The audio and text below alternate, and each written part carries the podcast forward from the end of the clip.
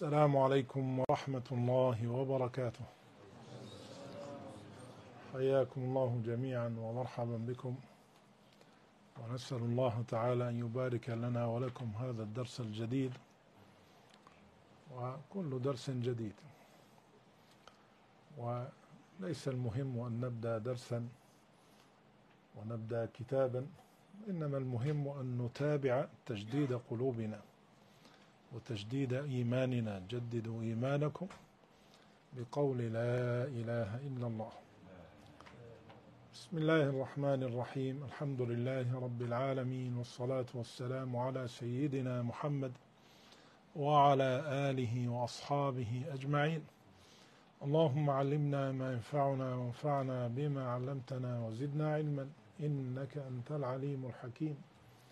أدخلنا اللهم في أوليائك وأحبابك وجندك وعبادك المقربين. أكرمنا يا كريم أصلح قلوبنا وجندنا لنصرة شريعتك. جندنا وأهلنا بالعلم النافع والعمل الصالح والهمة العالية وحمل رسالة الإسلام ودعوته والجهاد في سبيله والتضحية لأجله. اللهم أمتنا على كمال الإيمان وأحينا على كمال الإيمان. اللهم صل على سيدنا محمد وعلى آله وأصحابه أجمعين.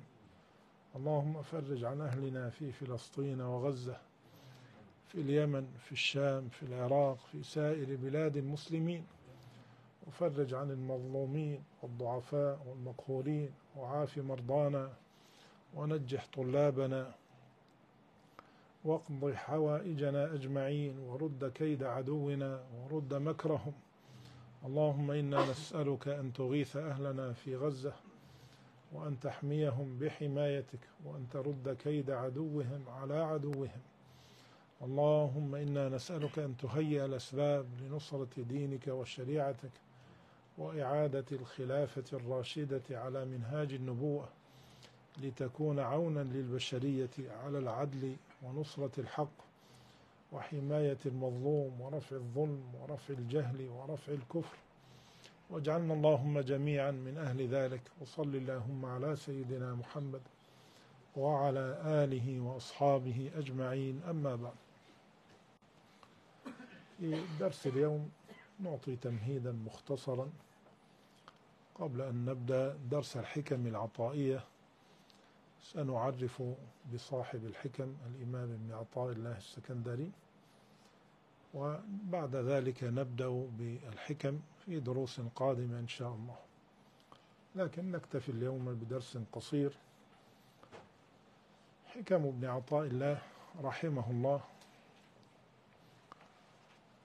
مليئة بالمعاني القلبية والقواعد لإصلاح القلب. تكلم فيها عن العزلة لكن لا يريد أن يكلمك عن العزلة وأحكامها يريد أن يكلمك عن العزلة وأثرها أثرها في إصلاح القلب. كلمك عن الصلاة لا يريد أن يحدثك عن أحكام الصلاة المعروفة في الفقه. يريد أن يحدثك كيف تجعل الصلاة نورا. وفي الحديث الصلاة نور. كيف تجعل الصلاة خشوعا؟ وفي القرآن قد أفلح المؤمنون الذين هم في صلاتهم خاشعون. يحدثنا عن القلوب وكيف ندير هذه القلوب لتكون متوجهة إلى الله. يحدثنا عن دقائق في معرفة القلوب وعلم القلوب. فلم يعرف في التصوف في مثل عمق هذه الحكم. وفي جمالها ولغتها وأدبها أيضا هي من أرقى ما كتب فهي كالمتن الصغير لكنه مليء بالمعاني. ولعظمة هذه الحكم وتوفيق الله تعالى لصاحبها اعتنى بها العلماء في كل طرق التصوف واعتنى بها علماء الشريعة. واعتنى بها علماء التصوف وسائر الطرق وإن كان صاحبها شاذليا وهو تلميذ تلميذ الشاذلي لكنه رأى العلماء وأهل التصوف أنها تلبي معاني التصوف وما يمس القلوب على سواء في جميع الطرق. فجميع الطرق هدفها واحد وأعمالها واحدة. وإنما هو اختلاف في الترتيب اختلاف في إدارة الأعمال وإلا كلها من الشريعة والمقصد شرعي والمراد القرب من الله سبحانه وتعالى ومعرفته. هذه الحكم من أعظم ما نفتقر إليه في هذا الزمان. وربما الحاضرون معنا لهم في التصوف أو تعرفوا على التصوف بعضهم له أوراد وأذكار في الصباح وفي المساء. له اجتهاد في العبادة له اجتهاد في قيام الليل في الصيام. فربما اطلعنا من قبل على موضوع تزكية القلوب وإصلاح القلوب وأمراض القلوب وصحة القلوب. لكن هناك كثير من المسلمين لم يسمع بهذا الشأن. الدين عنده يصلي مظهرا. الدين عنده لباس وشكل. الدين عنده أعمال ظاهرة يترك المعاصي والكبائر الظاهرة وربما في قلبه كبيرة من الكبائر وهو لا يشعر. كبيرة التعلق بالدنيا كبيرة الرياء كبيرة التعلق بالأسباب كبيرة الأمن من مكر الله كبيرة اليأس أحيانا كبيرة عدم الرضا عن الله يعترض على الله وعلى قدره. يناقش في قلبه بعض أحكام الله لا تعجبه. يكاد يكون كافرا إن لم يكفر وهو في الظاهر شكل مسلم. ويقول لا إله إلا الله محمد رسول الله. وإن لم يقارب الكفر ربما دخل في كبائر القلوب. فليست كبيرة الرياء بأقل من كبيرة الخمر. لأن كبيرة الرياء أفسدت صلاتك وصيامك وجميع فرائضك وترك الفريضة كفعل الكبيرة. هي كبيرة أيضا. وتجده في الظاهر ملتزما في الدين والدنيا معششة في قلبه أو معشعشة في قلبه. مليئة في قلبه يحبها يعظمها يذكرها أكثر مما يذكر الله يتمناها أكثر مما يتمنى الآخرة والجنة. وظاهره ملتزم. وعدم الزهد كبيرة الكبائر. عدم الزهد هو الذي يوصل إلى الزنا. فالزنا ما هو؟ شهوة. اشتهيت شيئا من الدنيا منعك الله إياه لم تزهد فيه. فلو كنت زاهدا ما زنيت. لو كنت زاهدا ما استمنيت. لو كنت زاهدا ما سرقت. لو كنت زاهدا ما ارتشيت. لو كنت زاهدا ما أكلت مال الأمة. إذا كبائر في واقعنا سببها ماذا؟ خلل في القلب. في كثير من الأحيان فيما مضى من عمرنا وتدريسنا في التزكية حوالي ثلاثين سنة كثير من طلابنا حضر درسا عندنا فكأنما تغيرت عليه الدنيا في هذا الدرس. لماذا؟ لأنه سمع شيئا عن إصلاح القلوب. كان هذا الأمر مغيبا لم يفكر فيه. لكن نحن بحاجة إلى قضية الاهتمام بالقلب وإلى أمثال حكم ابن عطاء الله السكندري لتعيد لنا قلوبنا لما خلقت له. قلبك لله وحده. إلا من أتى الله بقلب سليم سليم ليس فيه غير الله ليس فيه توجه إلى غير الله ليس له انشغال إلا بالله لا يشغله إلا حكم الله لا فكر له إلا بالله لا يعظم ولا يذكر أحدا فوق الله. هذا سلامة قلبك. اليوم رأينا كيف أن دولة بني إسرائيل قصفت مستشفى قتلت خمسمائة أو ألفا في مستشفى مرضى مساكين. هم يدعون ربما يوجد واحد من الإرهابيين هناك. هم يدعون أن هناك سببا لهذا الفعل. أنا المسلم ما الذي يمنعني أن أتصرف مثل هذا التصرف؟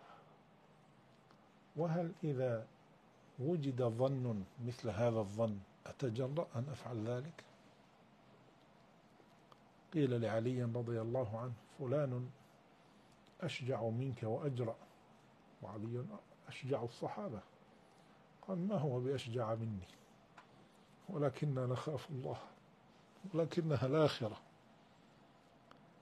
فخوفك من الله يحجزك عن أن تظلم. يحجزك عن أن تقتل بغير حق. هذه أرواح خلقها الله. لا تزهق إلا بإذنه. تحقد أو تحسد. يأمرك الشرع أن تقف عند حد فلا تجاوز. فإذا لم ترب قلبك الحقد والحسد صنع انتقاما وإفسادا. ولكن الشرع لم يكتفي بأن يمنعك من التجاوز في التصرف. قال لك أصلح حقدك طهر قلبك من الحقد. طهر قلبك من الحسد. طهر قلبك من التكبر. إذا جئت تصلي فإذا كان في القلب شهوة واحدة شوشت صلاتك كلها.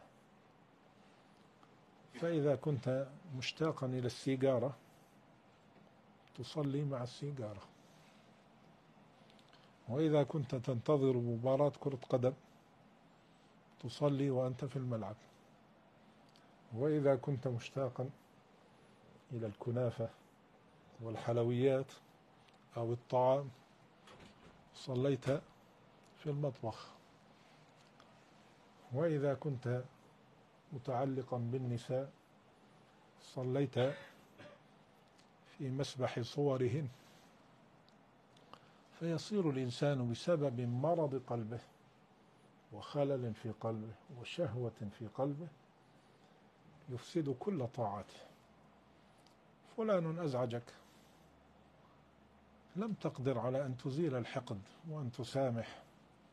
حتى لو لم تسامح تترك الأمر إلى الله الله سيحاسبه. حتى لو كنت سترفع قضية عليه إلى القضاء ارفع قضية إلى القضاء لكن لا تشغل قلبك به. فإذا شغل قلبك به جئت تقرأ جزءا من القرآن طيلة الجزء وأنت تفكر كيف تنتقم منه. أنت قرأت القرآن؟ أم قرأت صفحة في الانتقام؟ إذا نحن بحاجة إلى أن نعالج قلوبنا في تعاملك مع ولدك. أنت بحاجة إلى قلب كبير. حتى لا تتعامل مع ولدك بحقد بل تتعامل بشفقة وإحسان وحب مع زوجتك. اليوم نسبة الطلاق في بلادنا هنا صارت كثيرة جدا جدا. كل خمسة يتزوجون أربعة يطلقون تقريبا في بعض بلادنا. لماذا؟ لا يوجد أخلاق. لماذا لا يوجد أخلاق؟ القلب ضيق. القلب ضيق. فإذا اتسع القلب واتقى الله أحسن في التعامل مع الخلق. لم يعتدي على أحد من الناس. فأنت ترى أننا في كل شيء نحتاج إلى القلب. القلب شريك في كل طاعة. شريك في نية الصلاة. شريك في خشوع الصلاة. شريك في التوبة إلى الله من أن يرى نفسه ويستكبر بطاعته. القلب شريك في أن يتوب إلى الله بعد كل طاعة. يرى نفسه مقصرا في حق جلال الله. إذا صمت صامت جوارحك عن المعاصي وصام قلبك عن أن يكون مع غير الله. صيامك في نيتك. صيامك عن شهوتك. الصيام ترك شهوات تترك الطعام والشراب والجماع. فإذا كانت الشهوة غالبة كم من شاب يفطر بالاستمناء؟ لأنه لم يقدر على مقاومة الشهوة. إذا المشكلة في القلب أولا. بل علمنا ناسا ورأينا ناسا لا يستطيع أن يصوم من حبه للقهوة. كيف يمضي اليوم بلا قهوة؟ يفطر لأجل القهوة. لا يجوع ولا يأكل. لأجل القهوة لأجل الدخان. إصلاح القلوب أولا. إصلاح القلوب ينبغي أن يكون لنا فيها عناية واهتمام. أي شيء تراه في الحياة له علاقة بالقلب. المجاهد في سبيل الله يحمل سلاحا ويكون قويا. قد تأتيه فرصة ليقتل أي عدو وأي إنسان. ما الذي يحجزه عن أن يقتل إنسانا أساء إليه؟ النبي صلى الله عليه وسلم حينما دخل مكة وقد لقي قومه الذين أخرجوه من بلده وأخذوا بيته وأمواله. وقاتلوه وأصابوا فيه وقتلوا من أصحابه سنوات. ما الذي يجعله يقول اذهبوا فأنتم الطلقاء؟ هذا لا يحتاج إلى قلب كبير. هل يستطيع ذلك أي إنسان؟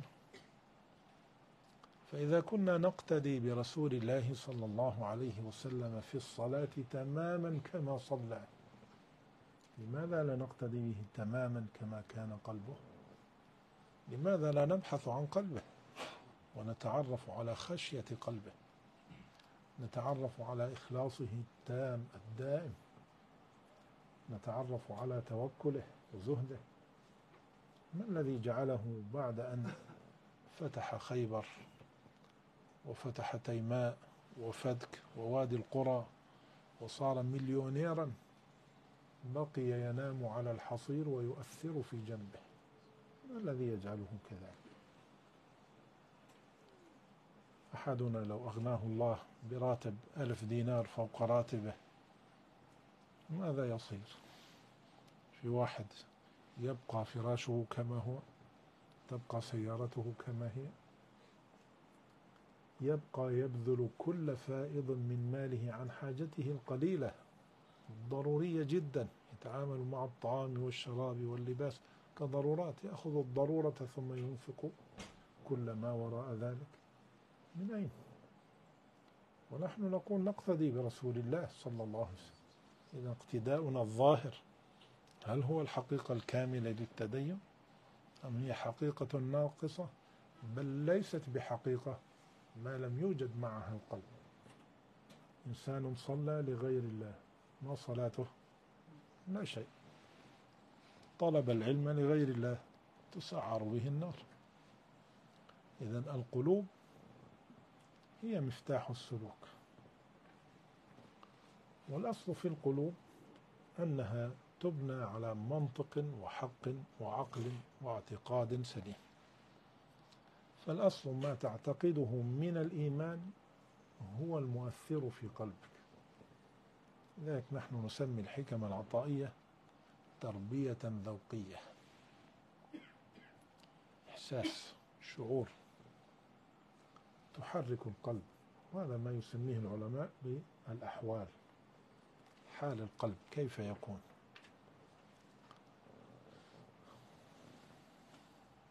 لو الآن سقطت قذيفة بجانبنا نبقى مستمرين في الدرس؟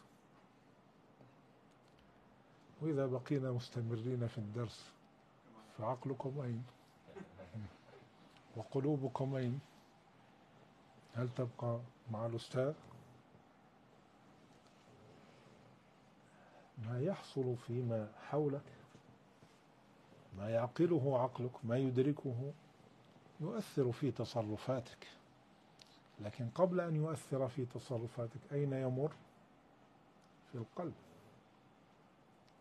أنت إذا رأيت كأسا من الشاي ساخنا ما الذي يدعوك إلى شربه؟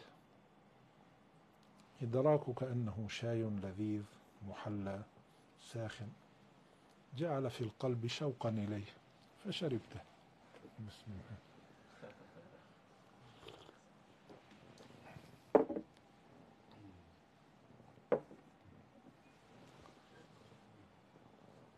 لو كنت تظنه سما تكرهه وتخاف منه. فعلمك أدى إلى حال في القلب. هذا الحال أدى إلى التصرف بناء على ذلك.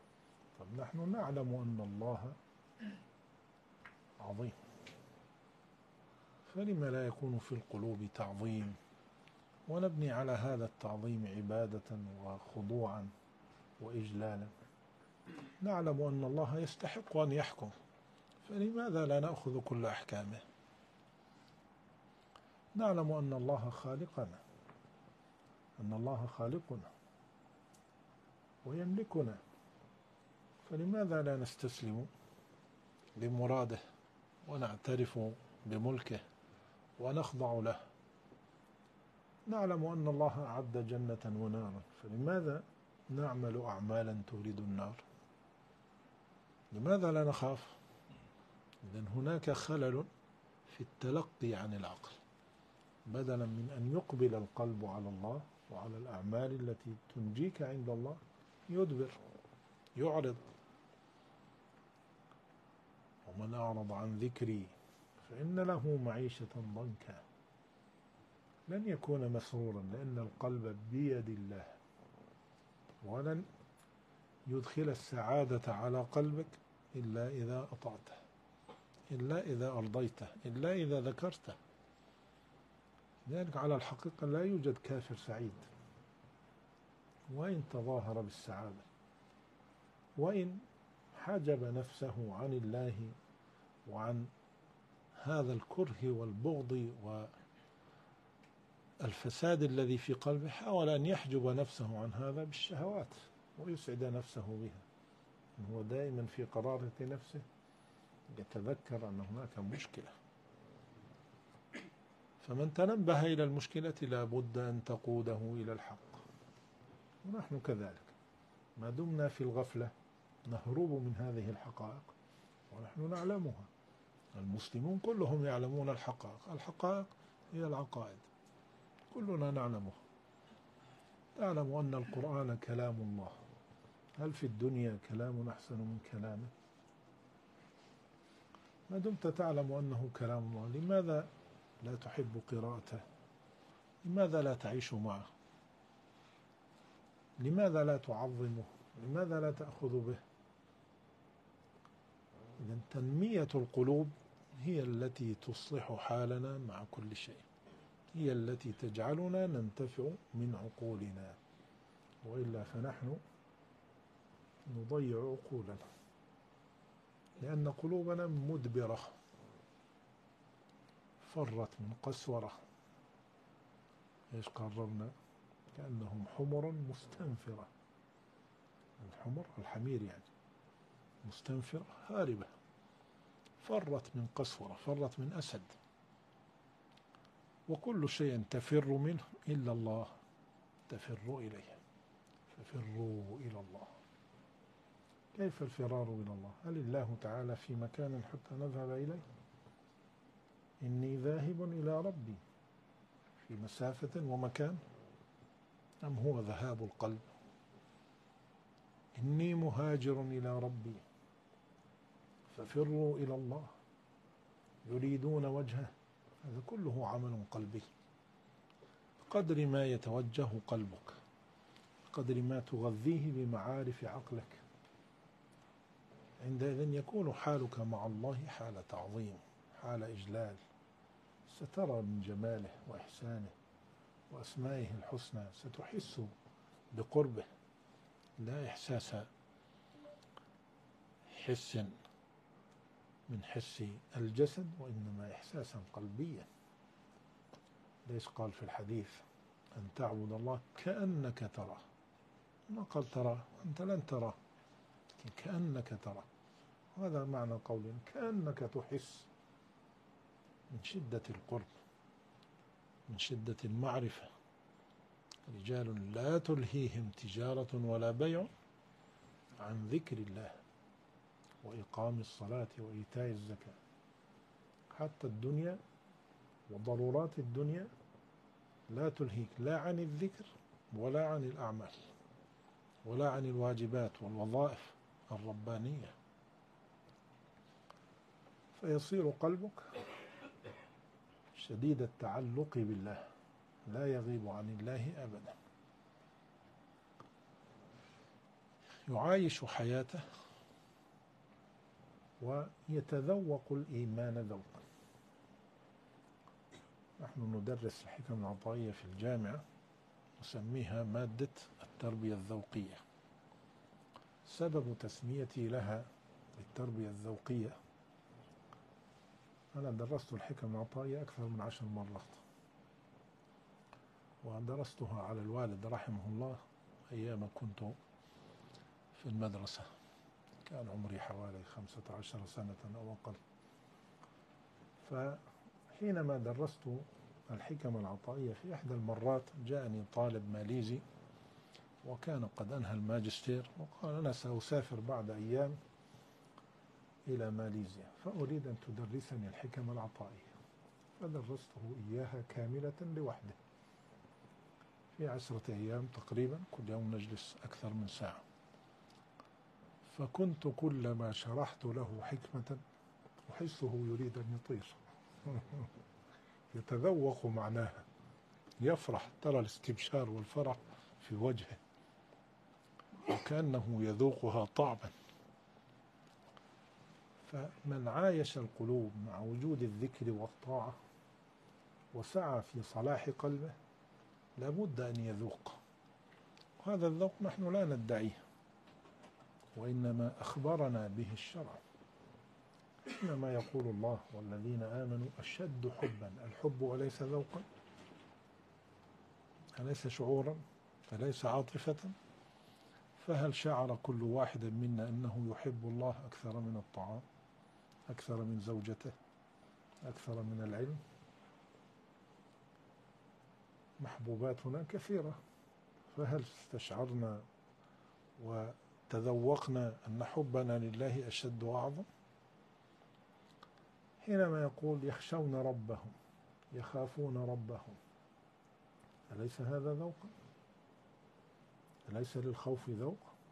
وإياي فارهبون. الرهب هذا أعلى الخوف.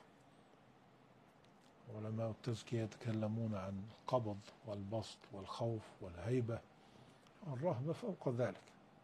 الوجل هو ذوق من نوع آخر من أنواع الخوف. التعظيم له ذوقه. أنت حينما تجلس معي أو مع صديقك حال قلبك كحالك إذا جلست مع عالم كبير موقر كحالك إذا جلست مع ملك أو رئيس كيف بيكون حالك وأنت جالس مع الرئيس؟ كيف شعورك بصغار نفسك والغيبة عن نفسك وأنت تنتبه إليه وتهتم به؟ فكيف بملك الملوك؟ هذا الذوق أخبرنا عنه الشرع. لكن اليوم الذين يدعون أن لا تأويل ولا مجاز يؤولون نصوص الذوق. نحن نقول لا ليست تأويلا هذه على ظاهرها. هنا سنصير نحن السلفية. فالحديث ماذا قال؟ ذاق طعم الإيمان. إذا الإيمان له طعم له ذوق ذاق. فإذا لم نتذوقه ليس لأنه مجاز وإنما لأننا عجاز. عندنا عجز عندنا نقص. ذاق طعم الإيمان من رضي بالله ربا وبالإسلام دينا وبمحمد صلى الله عليه وسلم نبيا ورسولا وجد حلاوة الإيمان. ثلاث من كن فيه وجد حلاوة الإيمان الحلاوة الذوق. أن يكون الله ورسوله أحب إليه مما سواهما. أن لا يحب المرء إلا لله. أن يحب المرء لا يحبه إلا لله. وأن يخاف أن يعود في النار. وأن يخاف أن يعود إلى الكفر كما يخاف أن يقذف في النار. هذا سنشرحه إن شاء الله ضمن شرح الحكم. نشرح هذه الأحاديث وما هو شرط الذوق. حتى قال ابن عباس رضي الله عنه إذا بقيت لك شهوة واحدة فقط تمنعك ذوق حلاوة الإيمان. يعني بدها تطهير كامل. لا تقول فقط هذه الشهوة وهذه المحبوبة. أي نعم. حتى المحبوبات التي أذن بحبها يجب أن تصير بعد حب الله. وعن حبك لله. يعني أنت حينما تحب زوجتك يجوز أم لا يجوز؟ يجوز. لكن ما قبلت أن تحب إلا بعد إذن الشرع. وحبك لها يجعل عندك حبا لله. لأن الذي جعلك تميل إليها وتحبه فيها هو خلقه لك. هو قدمه لك. تحب رسول الله؟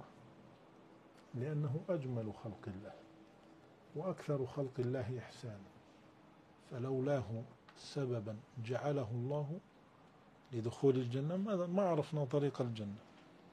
في أحد أحسن إلينا أكثر من هذا؟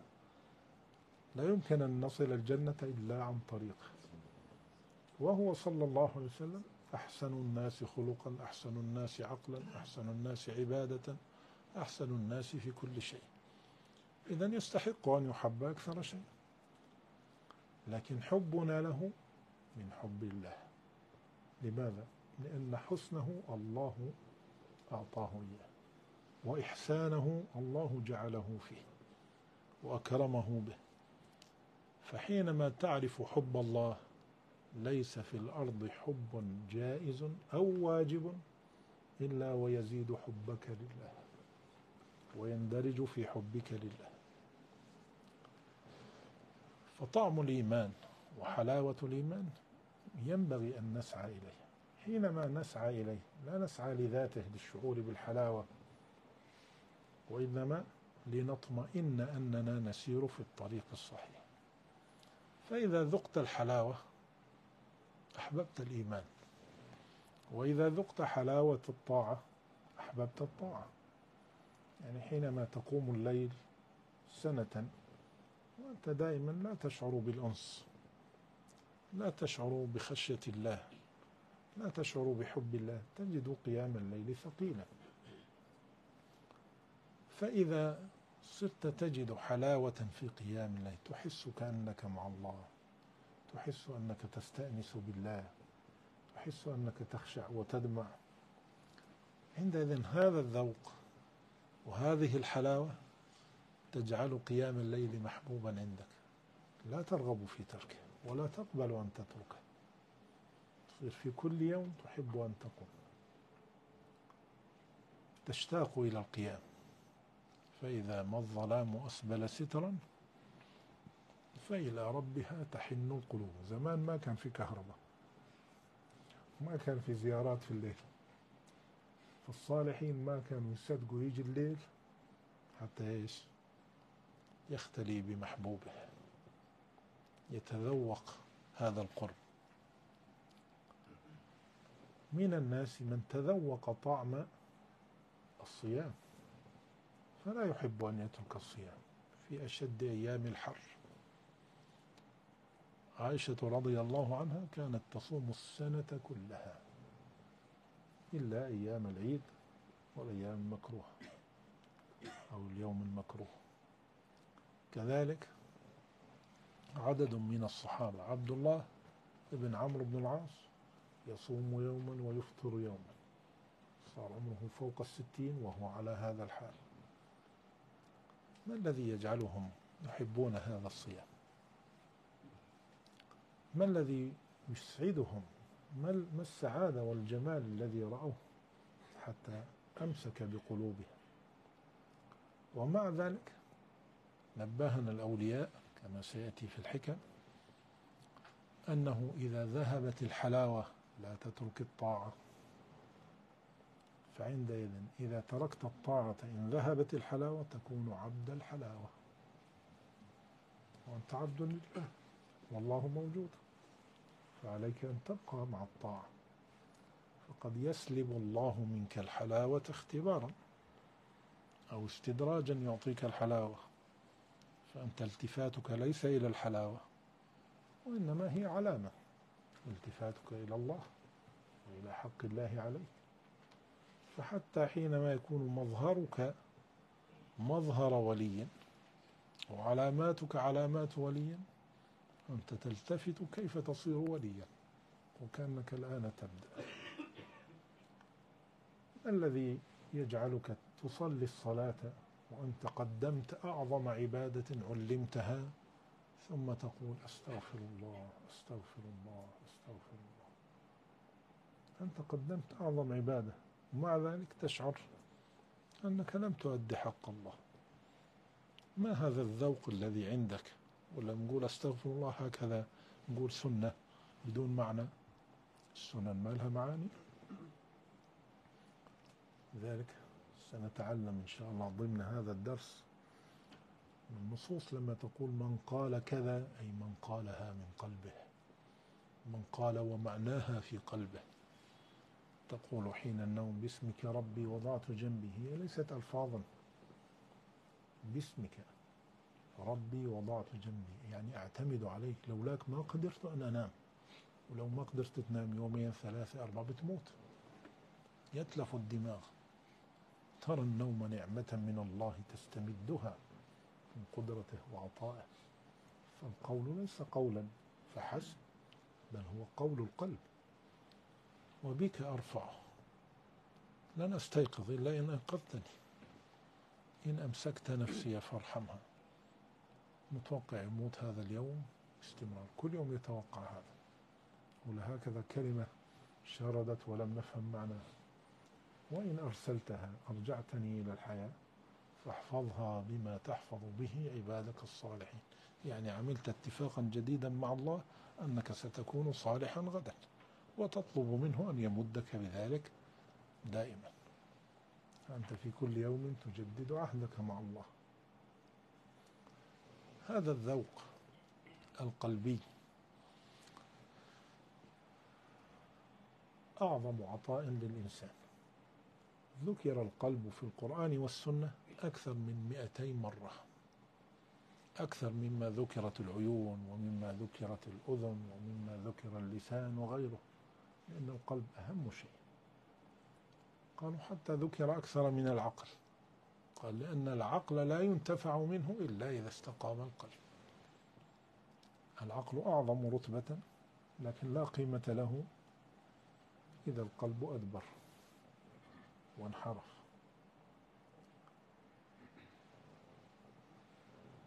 فحتى ندرك قيمة القلب جاءت عشرات النصوص تدلنا عليه وعلى وظائفه وأعماله وتدلنا على أمراضه لنعالجها تدلنا على صفات الصحة والسلامة فيه تأمرنا بسلامته تدلنا على الأعمال التي تصدر عن القلب السليم لنعرف المقياس. فحتى ندرك قيمة القلب نشبهه بهذه الصورة. لو أنك أغمضت عينيك طول عمرك. أنت مبصر. وعندك عين. الحمد لله. ونظرك ستة على ستة. الحمد لله. لكن أغمضت عينك طول عمرك. تخسر أم لا تخسر؟ كم تتعب في حياتك؟ لو أنك هذه اليد لم تستعملها. أنزلتها هكذا دائما لا تحركها لا تتناول فيها طعاما لا تشتغل بها شيئا. ماذا يقول الأطباء؟ ماذا يحصل لها؟ تضمر تضعف تموت. وماذا أيضا؟ تخسر أشياء كثيرة لأنك لم تستعملها. هذه نعمة أعطيتها فخسرتها. والقلب أعظم من كل ذلك. أعظم من عينك ومن يدك. وأعطاك, وأعطاك الله هذا القلب العظيم. وفيه أشياء عظيمة. ثم أنت لا تستعمله. تركته يضمر ويموت. هذا إذا ما إيش؟ كسرت عظام إيدك. بخشت عيونك. قتلت بصر القلب. قتلت قوة القلب. أفسدت القلب ووضعت فيه نجاسات. كل شيء غير الله ينجس القلب. يحتاج إلى غسل. فأعطانا الله أعظم شيء ثم نحن لا نبالي بالقلب. نهتم بعيوننا وأن نستفيد منها ونهتم بألسنتنا ونبريها في الكلام ونهتم بأيدينا ونشم كل رائحة ونسمع كل كلمة. قلبك أين شغله؟ فشغل القلب مهم. ينبغي أن نعطيه اهتماما. نجعله في الدرجة الأولى. وإقبال قلبك يجعلك تنتفع من عقلك فتبحث بعقلك عما نقصه. وإقبال قلبك يؤدي بك إلى السلوك الصالح والعمل الصالح. فتؤدي رسالتك التي أوجبها الله عليك ودعوتك وطلبك للعلم وطاعتك وتبحث عما هو أنفع لك. هذا القلب حي ينبض والقلب المعنوي يجب أن يبقى ينبض كل لحظة. كل لحظة ينبض بالتفكير كيف أمرر دماء الحياة إلى حياتي إلى أعمالي. كيف أجعلها توصلني إلى الآخرة؟ كل لحظة كل ثانية تقريبا أقل من الثانية ينبض القلب نبضة. واجعله ينبض لله في كل نبضة. ذلك علمنا أهل التصوف. الذكر مع النفس. الذكر مع النفس. النفس يقصدون به دقات القلب. ومع كل دقة قلب مع كل خروج نفس ودخوله تكون ذاكرا لله معظما لله مشتاقا إلى الله. الحاج بعدما أقام عبادته وهي من أعظم العبادات ومرة واحدة في العمر مطلوبة.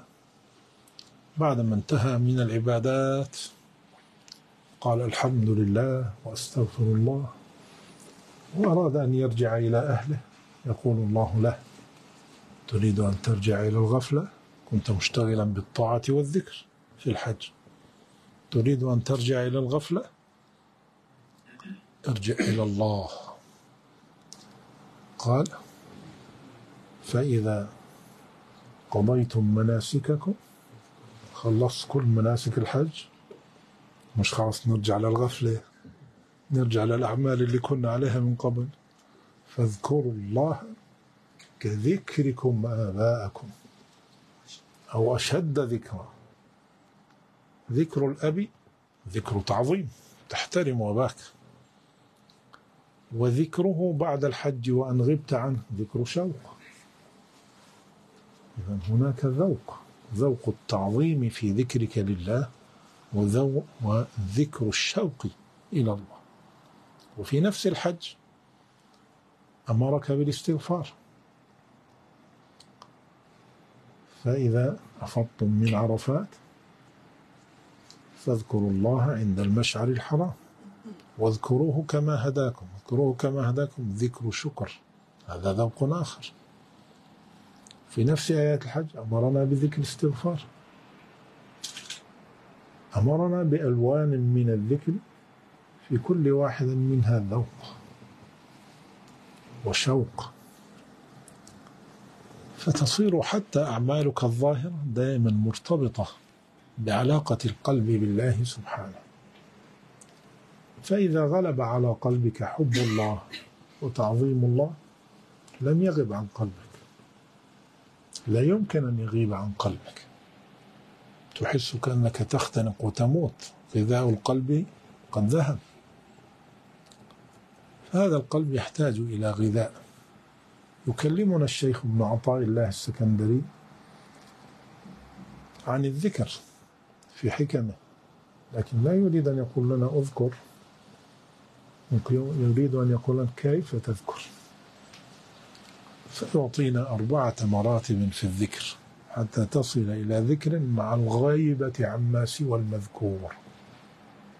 تصير عندك قدرة أن تستغرق تعرفون جماعة اليوغا والتأملات عندهم؟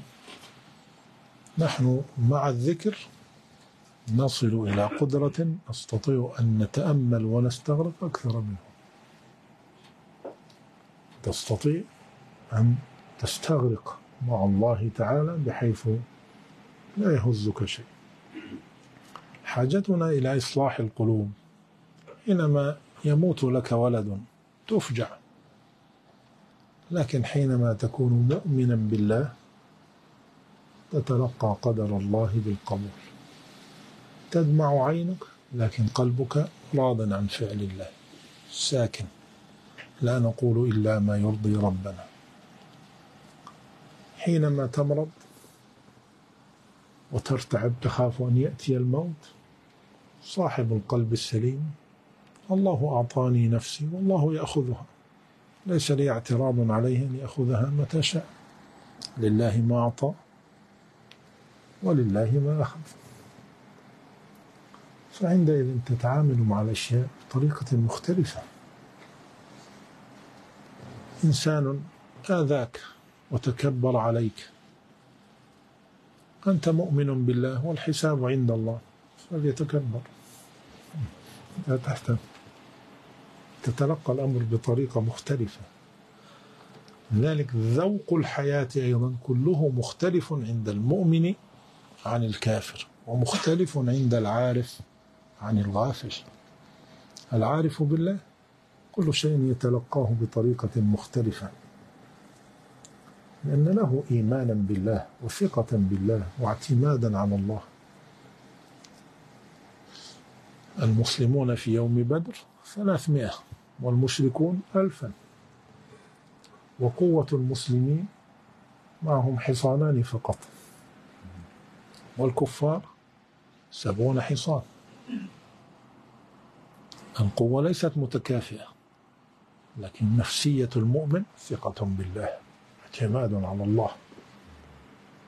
هل كان النبي صلى الله عليه وسلم مخاطرا حينما أرسل ثلاثة آلاف من أصحابه ليجابه مئتي ألف في يوم مؤتة أم هو الاعتماد على الله؟ إن يكن منكم. إيش لا يقال؟ عشرون صابرون يغلبوا مئتين الصحابي بعشرة. وفي يوم مؤتة الصحابي مقابل كم؟ ستة وستين. ستة وستين. مع ذلك ما هزموا؟ تقول الروايات التاريخية قتلوا المئات من الكافرين ولم يقتل من الصحابة إلا تسعة أو اثنا عشر فقط. وأدوا الغرض المقصود من الغزوة ورجعوا. لم تسمى هزيمة لأنها أدت غرضها. هل هذا كان مخاطرة أم هي الثقة بالله؟ ومن يتوكل على الله فإن الله عزيز حكيم. إلى أن يعطيك الله صدق التوكل. صدق التوكل يعني الكرامة. كما أعطى مريم عليها السلام أن لك هذا؟ قالت هو من عند الله. هزي إليك بجذع النخلة. تستطيع امرأة أن تهز جذع النخلة؟ فما بالك بامرأة ولادة؟ ولدت الآن. تكون مرهقة.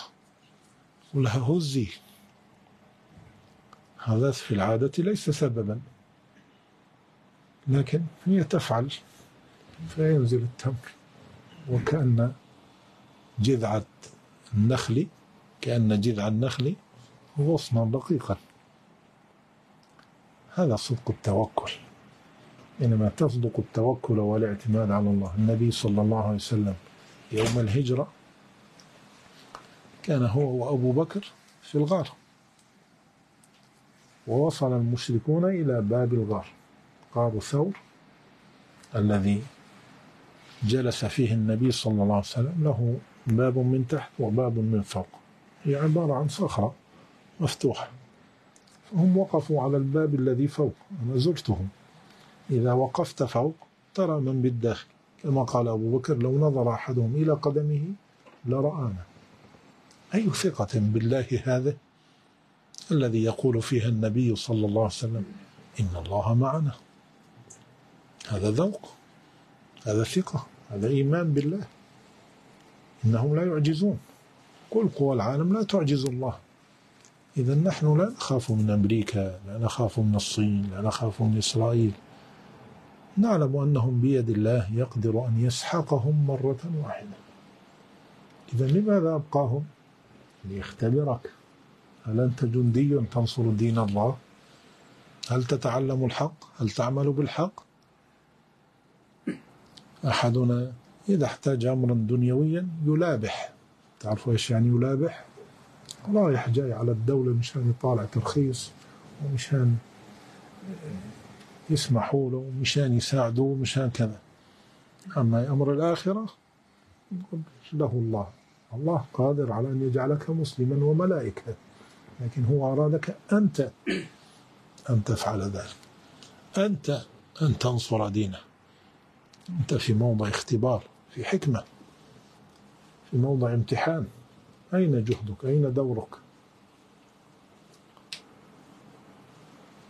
كل هذا متعلق بالقلب وإخلاصه وصدقه وتعلقه بالله وحماوته. حماوة ونار في قلبك. نار ونور. وهذا كله يحتاج إلى طاعة يحتاج إلى عبادة يحتاج إلى ذكر. والذكر من أعظم مصانع إصلاح القلب. لذلك يعتني به أهل السلوك ولا صلاح للقلب من غير زهد. ولا زهد ولا إخلاص. ما لم تصاحب أهل الإخلاص والزهد. ما لم تصاحب أهل التوكل والخشية فصحبتهم تسري بحالهم إليك. كلامهم يذكرك بهذه المعاني. فاحتجنا إلى صحبة الصالحين واحتجنا إلى الذكر واحتجنا إلى العبادة واحتجنا إلى العلم حتى نحرك القلوب. كما قال ابن مسعود رضي الله عنه قال عن قراءة القرآن وحركوا به القلوب. وحركوا به القلوب. يحرك القلوب. كل آية كل عبارة في القرآن لها علاقة بالقلب. يجب أن يكون لك ختمة قلبية. لكن بعد أن تتعلم ما هي التربية القلبية؟ عندئذ تقرأ القرآن من أوله إلى آخره وترى في كل آية خطابا للقلب. كما أن القشيري في لطائف الإشارات ألف تفسيرا كاملا يربط كل آية بالله. فحتى الآية التي ربطتك بحكم وعمل أو تحدث لك عن دنيا يجعل لك منها صلة بالله مع ذلك. هذه قراءة العارفين. حينما تقول الحمد لله يعلمك الشكر. رب العالمين العبودية. الرحمن الرحيم الرجاء. مالك يوم الدين الخوف. وهكذا. تقرأ القرآن كاملا وفي كل آية ما يحرك قلبك. فإذا قرأنا والقلوب ميتة ولم يحرك القرآن قلوبنا فما الذي سيحركها؟ فأتي إلى أهل القرآن الذين يشرحون لك القرآن. إذا أعرضت عن هذا وعن هذا وعن ذكر الله سيبقى القلب ميتا. نسأل الله تعالى أن يجعل هذا الدرس مباركا وأن يجعل للأمة فتحا ونصرا وعزا قريبا وأن يجعل من قلوبنا مؤهلة للعلم النافع والعمل الصالح والجهاد المبارك وإقامة الشريعة وحمل الرسالة. نسأل الله أن ينصر أن ينصر إخواننا المجاهدين في سبيله الصادقين في السعي إلى إقامة شريعته. نسأل الله تعالى أن يحميهم وأن يحفظهم وأن يعمي عنهم وأن يجعل لهم قبة حمايته وحفظه ولطفه وإحسانه وأن يعوضهم خيرا وأن ينزل البأس الشديد على عدوهم. نسأل الله أن ينتقم من الظالمين والمجرمين.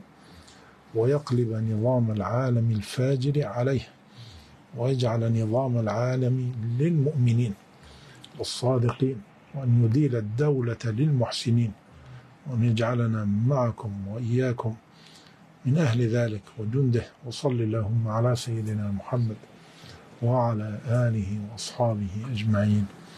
والحمد لله رب العالمين. السلام عليكم ورحمة الله. سبحانك اللهم وبحمدك. نشهد أن لا إله إلا أنت نستغفرك ونتوب إليك.